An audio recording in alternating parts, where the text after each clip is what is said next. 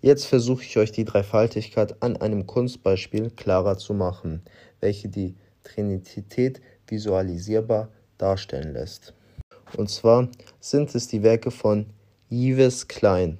Es sind 3 Bilder. Einmal Mono Blau, Mono Pink und Mono Gold. Diese 3 Bilder sind alle unterschiedlich, doch wenn die zusammenstehen, haben die alle eine gemeinsame Wirkung, wie es auch im Fall von der Trinitätslehre im Christentum ist.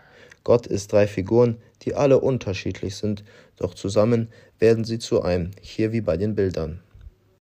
Das Monoblau bezeichnet den Geist, das Unmaterielle und Unendliche, wie der Himmel. Das Monopink bzw. Rotähneln ist das Symbol der Liebe und ebenfalls ein Zeichen des Blutes. Dies zeigt auf den Sohn.